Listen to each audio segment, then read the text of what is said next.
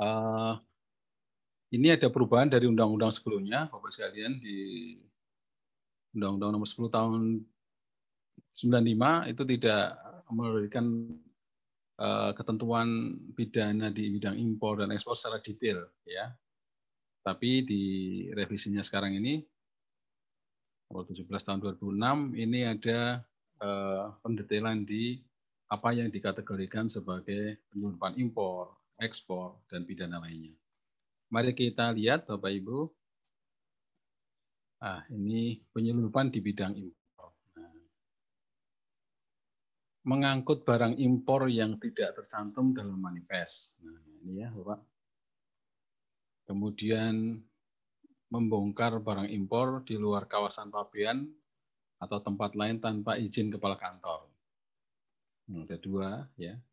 Ketiga membongkar barang impor yang tidak tercantum dalam pemberitahuan pabean. Membongkar barang impor tidak tercantum dalam pabean. Berikutnya ada lagi membongkar atau menimbun barang impor yang masih dalam pengawasan pabean di tempat selain tempat tujuan yang ditentukan dan atau uh, diizinkan. Ya nanti kita uh, jelaskan ya. Ini menyembunyikan barang yang E secara melawan hukum menyembunyikan barang secara melawan hukum. Ini di penjelasannya Bapak Ibu kalau Bapak Ibu datang luar negeri dari luar negeri di kopernya diumpetin tuh barang-barang ya. Dirobek itu eh, kopernya diselipin barang itu menyembunyikan barang secara melawan hukum. Atau yang di kapal ya atau ada palka kapal barang-barang diumpetin di mesin atau di bawah itu ya itu ada di situ mengeluarkan barang impor yang belum diselesaikan kewajiban pabeannya dari kawasan pabean atau dari tempat penimbunan lain di bawah pengawasan pabean tanpa persetujuan eh, pejabat bea dan cukai. Yang G mengangkut barang impor dari tempat penimbunan sementara ke tempat penimbunan berikat yang tidak sampai ke kantor pabean tujuan dan tidak dapat membuktikan bahwa hal tersebut di luar kemampuannya. Dan yang terakhir, dengan sengaja dan melawan hukum memberitahukan jenis dan atau jumlah barang dalam pemberitahuan pabean secara salah. Ini Bapak sekalian dari A sampai H ini pendetailan apa yang uh, dimaksud dengan penyelundupan di bidang impor. Yang H ya Pak? Ya, kalau nanti terkait ya terkait pemberitahuan IH Pak dengan sengaja dan melawan hukum memberitahukan jenis, nah jenis dan atau jumlah barang impor dalam pemberitahuan secara salah. Nah, didetailkan, Pak. Ya. Nanti di pengangkutannya kalau nggak dicantumkan juga, itu juga uh, pidana juga. Jadi gitu, Pak ya.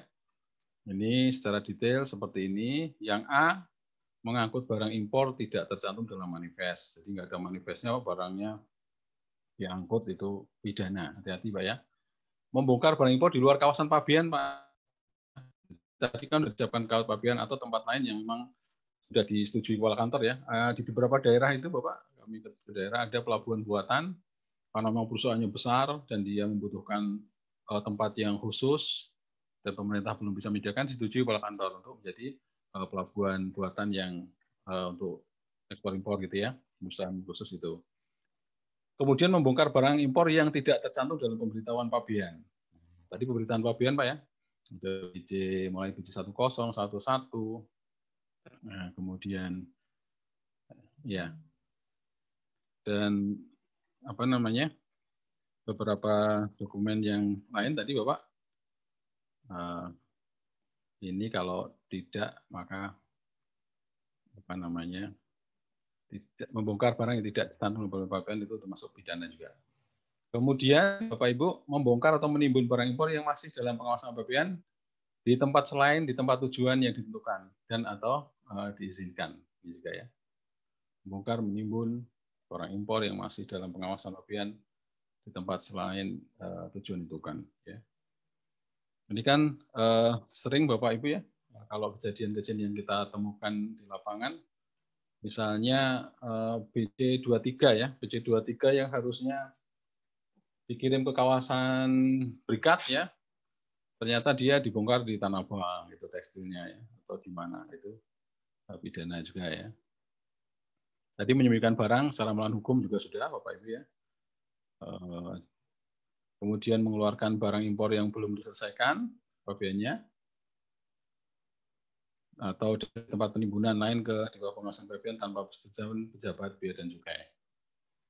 Kemudian yang uh, G, H, mengangkut barang impor dari tempat penimbunan sementara, tidak sampai ke kantor pabean tujuan, dan tidak dapat memberikan bahwa tersebut di luar kemampuannya. Terakhir, dengan sengaja melawan hukum, memberitahukan jumlah dan jenis barang. Uh, yang H ini saya pernah jawab ke PPD, Bapak Ibu sekalian, uh, ada satu perusahaan besar ini ngimpor, kemudian dia terkena random ya, dia jalur biasanya jalur hijau, terkena random. Pas dibuka, Bapak kontainernya dibuka, di depannya itu ada batok banyak Pak, di depan itu batok banyak, uh, dan tidak ada di invoice, gitu. tidak diberitahukan sebuah ini bahaya ini Pak. Bisa uh, uh, bisa pidana ini ya, akhirnya kita panggil Pak.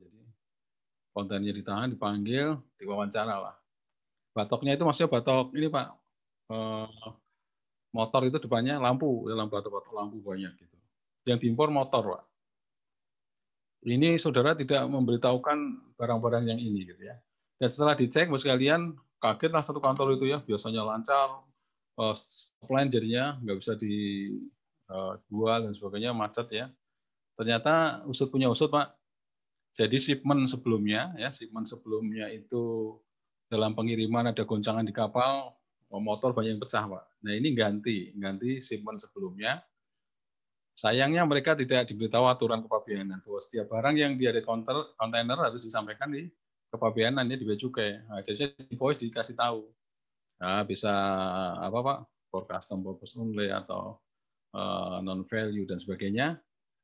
Tetapi ketika di biaya juga disampaikan dan dibayar biaya masuknya. Tapi dengan kejadian tadi Pak, ternyata itu kesalahan dari supplier, tidak masuk ke ranah pidana, ya. tidak ada unsur sengaja. Tidak ada kesengajaan. Ya. Jadi tidak masuk ke ranah pidana. Baik ya Bapak Ibu, ini yang terkait impor, ya terkait impor Bapak bisa lihat di sini. Uh, jadi bagian purchasing ya, biasanya bagian purchasing, bagian uh, pengadaan dan sebagainya perlu hati-hati nanti yang di bagian perusahaan. Ini untuk impor, kita lanjutkan yang tidak tidaknya punya impor penjaranya 1 sampai 10 tahun. Dan dendanya bisa 50 sampai 5 miliar. Wah, bisa tombok ini Bapak Ibu ya. 10 tahun 50 sampai 5 miliar. Ini untuk impor. Nah, sekarang ekspor. Kalau ekspor pasal 102A, Bapak bisa coret ya. Di pasal 102A yang punya buku Nabilo.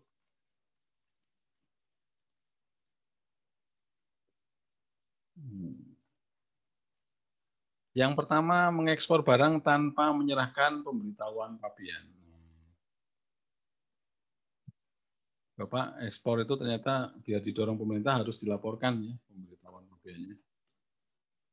Apalagi barang-barang tertentu Pak emas itu ya.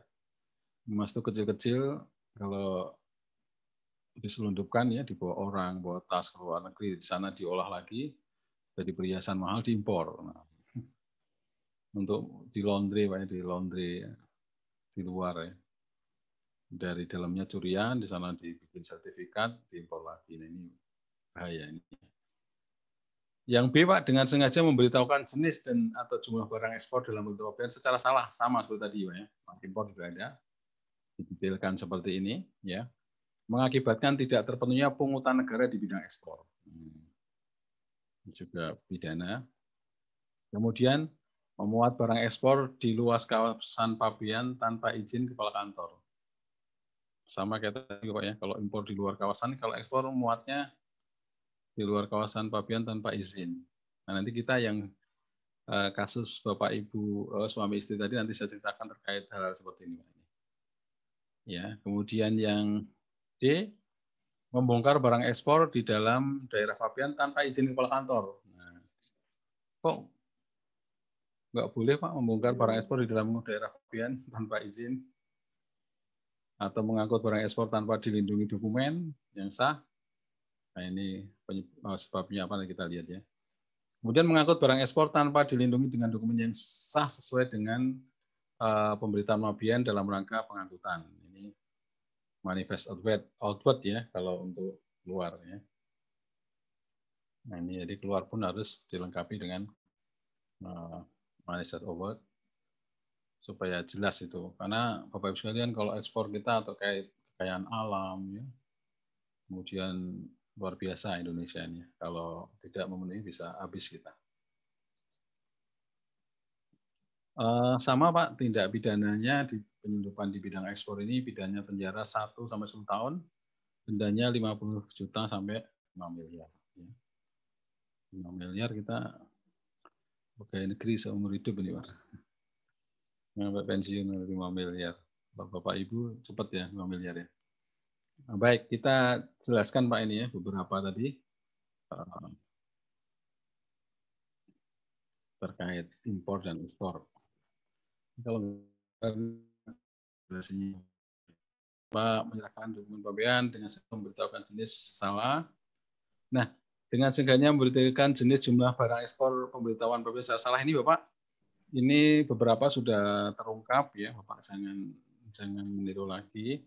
Eh, salah satunya Bapak itu kan kalau perusahaan-perusahaan kawasan berikat gitu ya, perusahaan kita, kalau kita 100% wajib ekspor Bapak Ibu ya, kita eh, kawasan berikat 50% eh, ya diekspor untuk realisasi dari realisasi eh, bisa dijual lokal, sorry, jual lokal 50% dari realisasi ekspor tahun sebelumnya.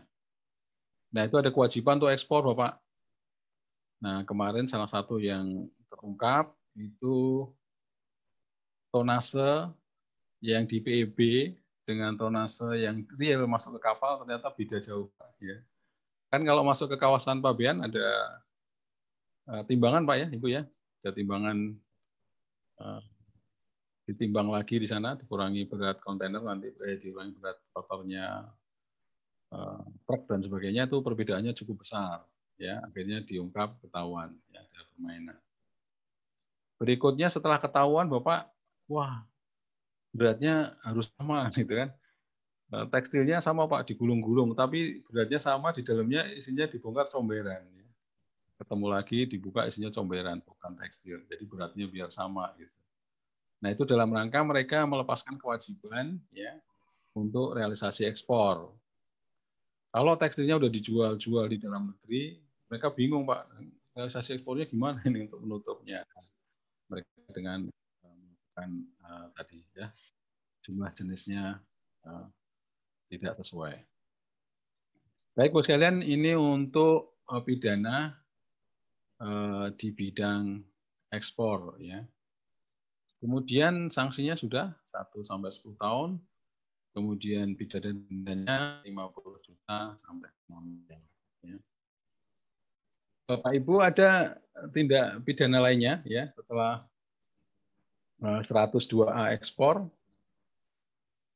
Nah, ini menyerahkan pemberitahuan pabean dan atau dokumen pelengkap pabean yang palsu atau dipalsukan. Masalah palsu memalsu ini eh, apa namanya Bapak sekalian? ini masuk ke pidana ya di pasal 103. Menyerahkan dokumen palsu atau dipalsukan. Membuat, menyetujui atau turut serta dalam pemalsuan data ke dalam buku catatan. Nah ini bagian accounting hati-hati ya Bapak Ibu. Ini kadang Bapak Ibu ini salah satu yang terungkap juga di satu daerah ya di kantor di daerah di masih di Pulau Jawa. Eh, ternyata perusahaan setelah dikonfirmasi tidak tahu menau eh, terkait dengan importasi, Pak. Karena ada pembebasan ya pakai kawasan berikat. Setelah dicek ternyata bagian eksim yang melakukan. Kata perusahaan, Pak, semua yang kami produksi itu ada ordernya, Pak. Jadi order dari luar negeri, kemudian mereka ngirim barang, bahan bakunya kayak orang jahit itu, Bapak Ibu ya. Maklun ya, maklun, jahit gitu dan dikirim lagi ke luar negeri. Nah ini ada importasi bahan baku tekstil yang tidak ada di database kami Pak. Kami tidak ada order itu, yang impor siapa? Ternyata setelah diselidiki Pak, ya diselidiki, ternyata eksimnya ya, karena dia bisa akses, punya eh, aplikasi untuk submit dokumen gitu ya. Sampai akhirnya diambil tuh Pak mobil, rumah ya. Nah itu. Ini hati-hati. Kemudian memberikan keterangan lisan tertulis yang tidak benar digunakan untuk pemenuhan kewajiban pembiayaan. Nanti kalau Bapak Ibu ada pemanggilan, ya, harus memberikan keterangan yang benar. Ya. Enggak masuk di pasal 103. Kemudian menimbun, menyimpan, memiliki, menjual, menukar, memperoleh atau memberikan barang impor yang diketahui patut diduga berasal dari, dari tindak pidana kepabian di bidang impor.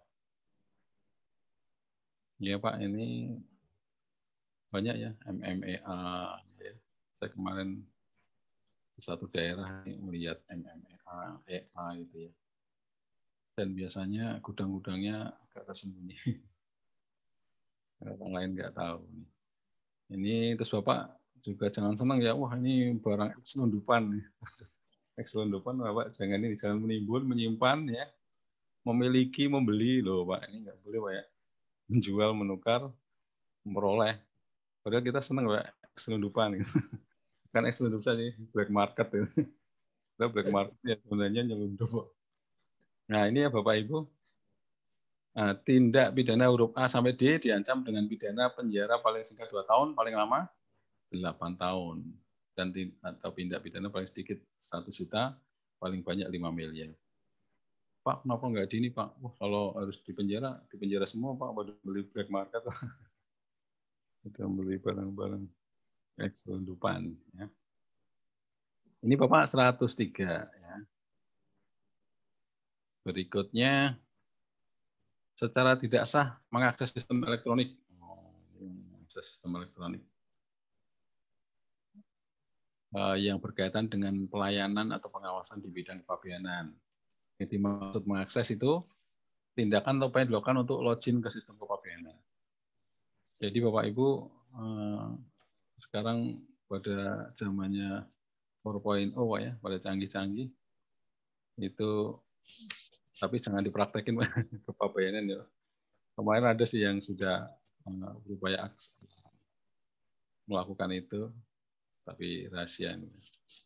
Ya, saya kemarin di Bali pernah ikut ini Pak, eh, yang isi dari Baris Krim ya Pak terkait sistem pembobolan seperti ini Pak. Uh, kemarin itu Rojan Pak.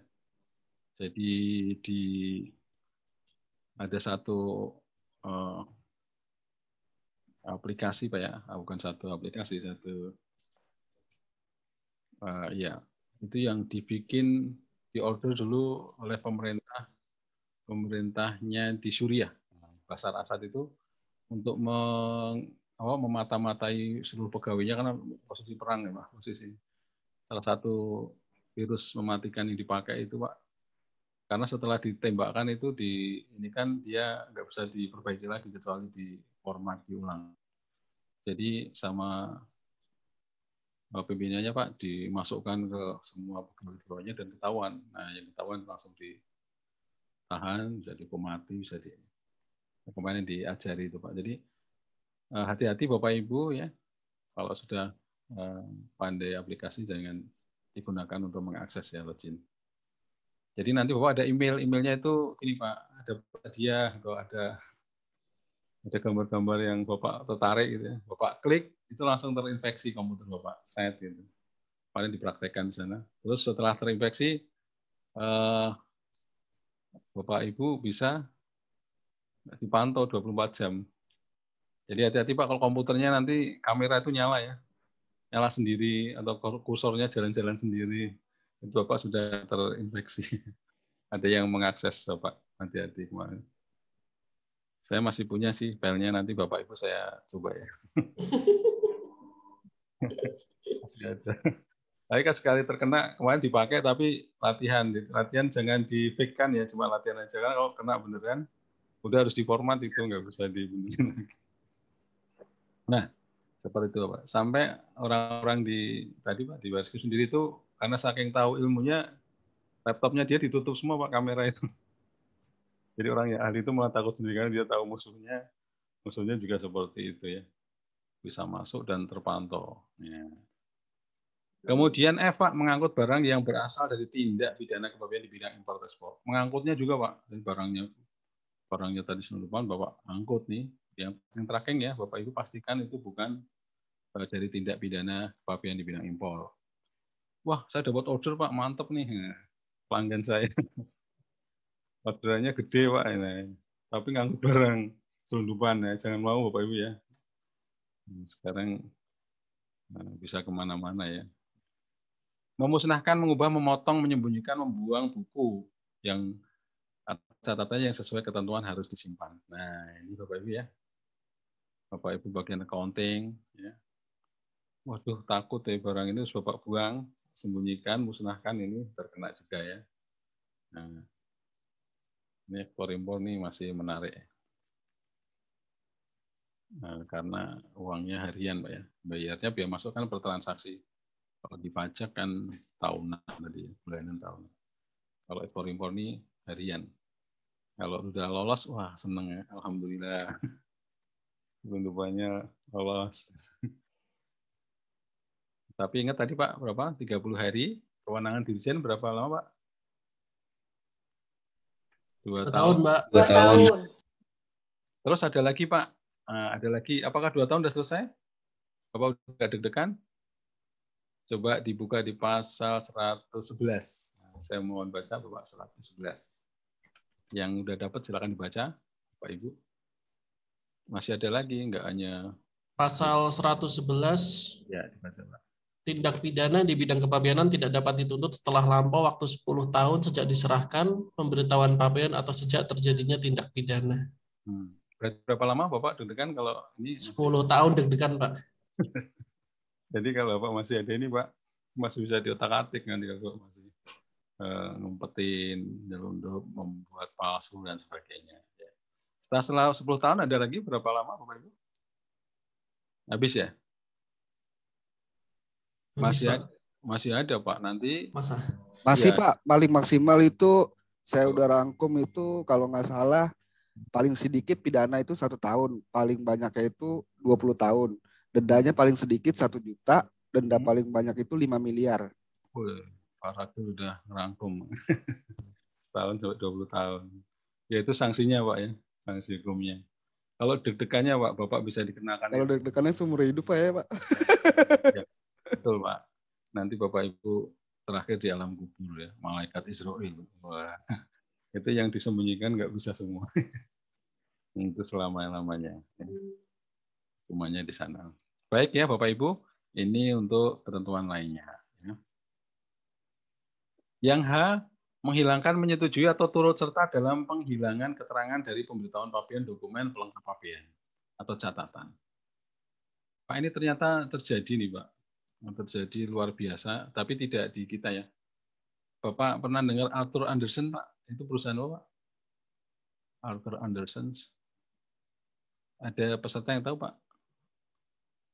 Harusnya ada yang tahu nih, Arthur Anderson. Perusahaan apa Bapak Ibu? Konsultan Pak, pajak ya Pak? Iya. Ya KAP Pak, KAP terbesar termasuk Big Five dulu. Di pusat di US ya Pak? Ya betul. Bapak Ibu kejadiannya apa?